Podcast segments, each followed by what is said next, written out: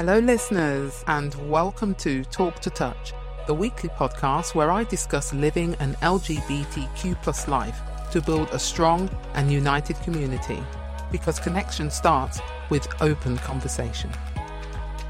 I am your host, Denver Shy. I started this podcast to contribute to the queer community, my community. When I first came out a few months ago, I was listening to various podcasts, reading books, um, listening to videos, and I had a sense or a feeling that black and brown people, trans people were not welcome. And I'm not saying that's by everybody who's neither of those things, but it just felt that there was this them and us. And I'm not really sure if I've got that right, partially right, or if I'm entirely wrong. But it was definitely something I found quite um, upsetting, quite confusing, because, you know, we've all been in situations where we've been unwelcomed or somebody hasn't wanted us around, and I just don't understand that, because everybody within the queer community, most of us have experienced discrimination at some point. And so for me, this podcast was about creating connections and talking and having conversations with people to to see if my perception of what I thought I saw was correct, because for all I know, I may have only just heard a, a snippet. But in my mind, for the community, I think we know what it feels like to be discriminated against, to be unwanted, and for people to give us a hard time. So to do that within the community, I don't understand it. To do that to each other, I just don't get it. I'm not saying we should all sing Kumbaya and dance around a maypole, but I do think there should at least be some respect amongst us, amongst the queer community, because we we know what it feels like. Each of us knows what it feels like to experience discrimination, and if you haven't, then you're very fortunate. Because it's it's not just toxic, it's like having a cut. You get one cut and then you get another. It's like a thousand cuts every single day, and you're always hyper-vigilant against a discrimination that may happen to you. Now just imagine if you're trans or you're black or brown, you've got your queerness and now you've got your colour for people to give you a hard time about. And I just, you know, it would never occur to me to give somebody in the queer community a hard time for being queer, especially as I myself am that thing. So when I heard stories actually about clubs and bars not letting black and brown people in, or saying, oh, we've already got X amount of black people in here, or no, trans people aren't welcome, I think the queer community has a responsibility to do something about that. Because how are we supposed to be a better community if we're going to treat each other that way? You just don't need it from the inside as well. We need to look after each other, because I know for people who feel, people within the queer community who feel that it's okay to treat black and brown and trans people, I know that if you're having a hard time in the street, you would want your other queer people to stand by you, whether they're black, brown or trans. You wouldn't want them to keep walking. You wouldn't say, I don't want your support because you're trans or you're black or you're brown. You're going to be glad that someone stood beside you. So with that in mind, for me this podcast is about talking, having conversations, talking to people who don't look like me. I'm a tall woman with rich melanin skin and I'm queer. I don't have a label in which to put myself because I choose not to.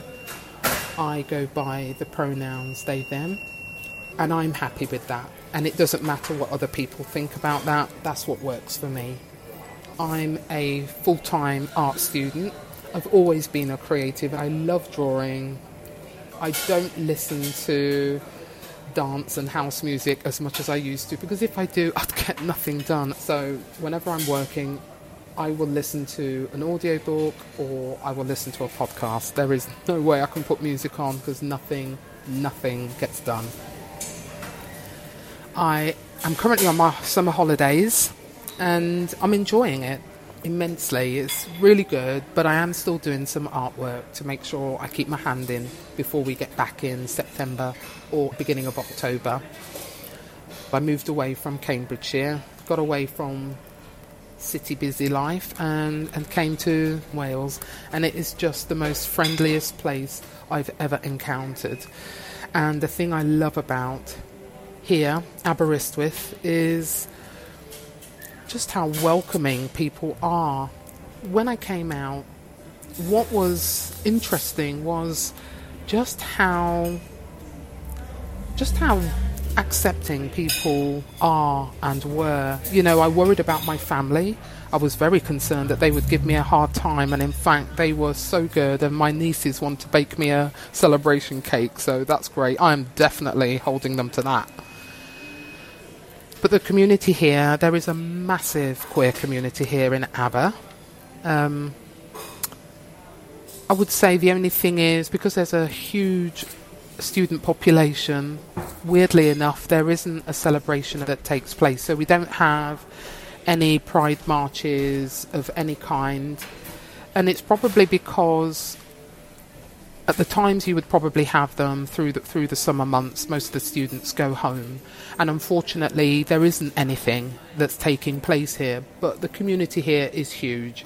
And what I really love about here is you see men walking down the street holding hands, you see guys with skirts or dresses on, you see women holding hands. It is so delightful. It really is. It's, I would say it's probably the safest place for queer people that I, I know of.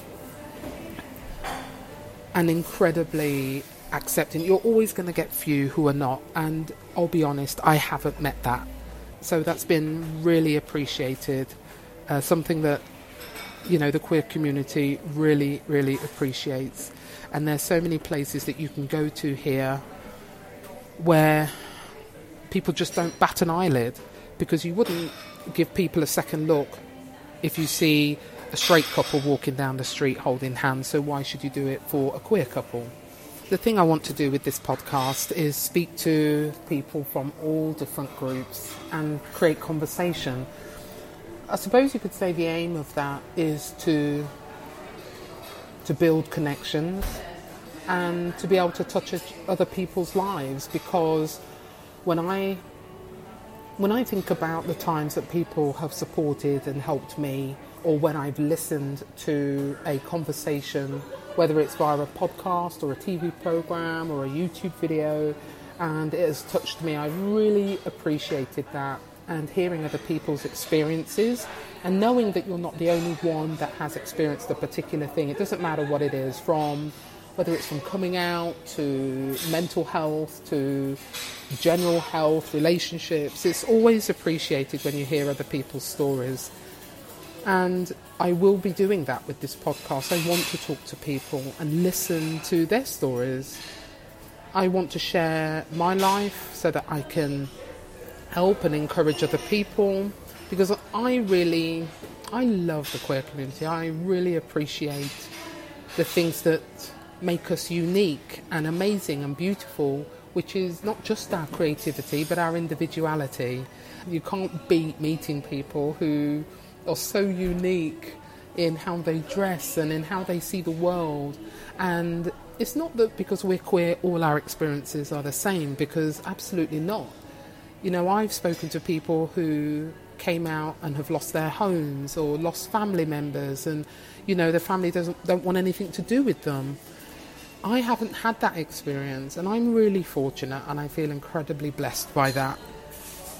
But to hear the stories and experiences of others outside myself makes a huge difference to me. So one example of this is when I began to learn about the difficulties and the challenges that trans people were facing, I really wanted to find out more. So having met some at my university, I decided to read books. I got books out. I can't even tell you how many books I've got at home. That is just crazy. I watched videos. I listened to podcasts. I really did as much as I could to understand. I built friendships, not just in reading and watching videos, but talking and communicating and listening and contributing to their lives as much as they've contributed to mine. They don't realise, but they've had such a massive impact on me because of the way they see life, because of the way they were living. It made a huge difference to me and made me realise how much I wasn't living authentically and being myself. And it brought me to the path I'm on today, where my family know I'm queer, they know um, I've made some changes, they know where I'm at and where I stand, because I came out a number of years ago, but I didn't tell my family at the time. And because of some really unpleasant experiences, I went straight back into the closet and didn't come out. Since then, having met some trans people, listening to their experiences, I thought, wow, if they can go through everything they've been through, surely I can step up and live authentically. And you know what was funny? My sister said to me the other day, we were talking about weight loss, because I my blood pressure was high, um, I was having heart palpitations. I think it was just stress, to be honest, um, and uh, fear and worry. So I decided to lose some weight and get my health back, because I used to be incredibly fit but lost my mojo. And she said to me, I think the reason you lost your weight, Denver, was because you're in your happy place. And you know what, I never thought about it like that. I thought, oh my goodness, because a few months ago I wasn't happy. I wasn't happy at all. I was miserable. I was down. I was actually depressed. I was so tearful, because I was facing the part of me that I had hidden for so long, and now I'm facing who I am. When I stopped and thought about what she said, I thought, oh my God, I am happy. And it made a massive difference for me, being true to myself and who I am, and making changes in my own life to reflect that. So in September, for example, I'm going to my first Pride. I cannot wait. I am bursting. Hold on, I need a sip of peppermint tea.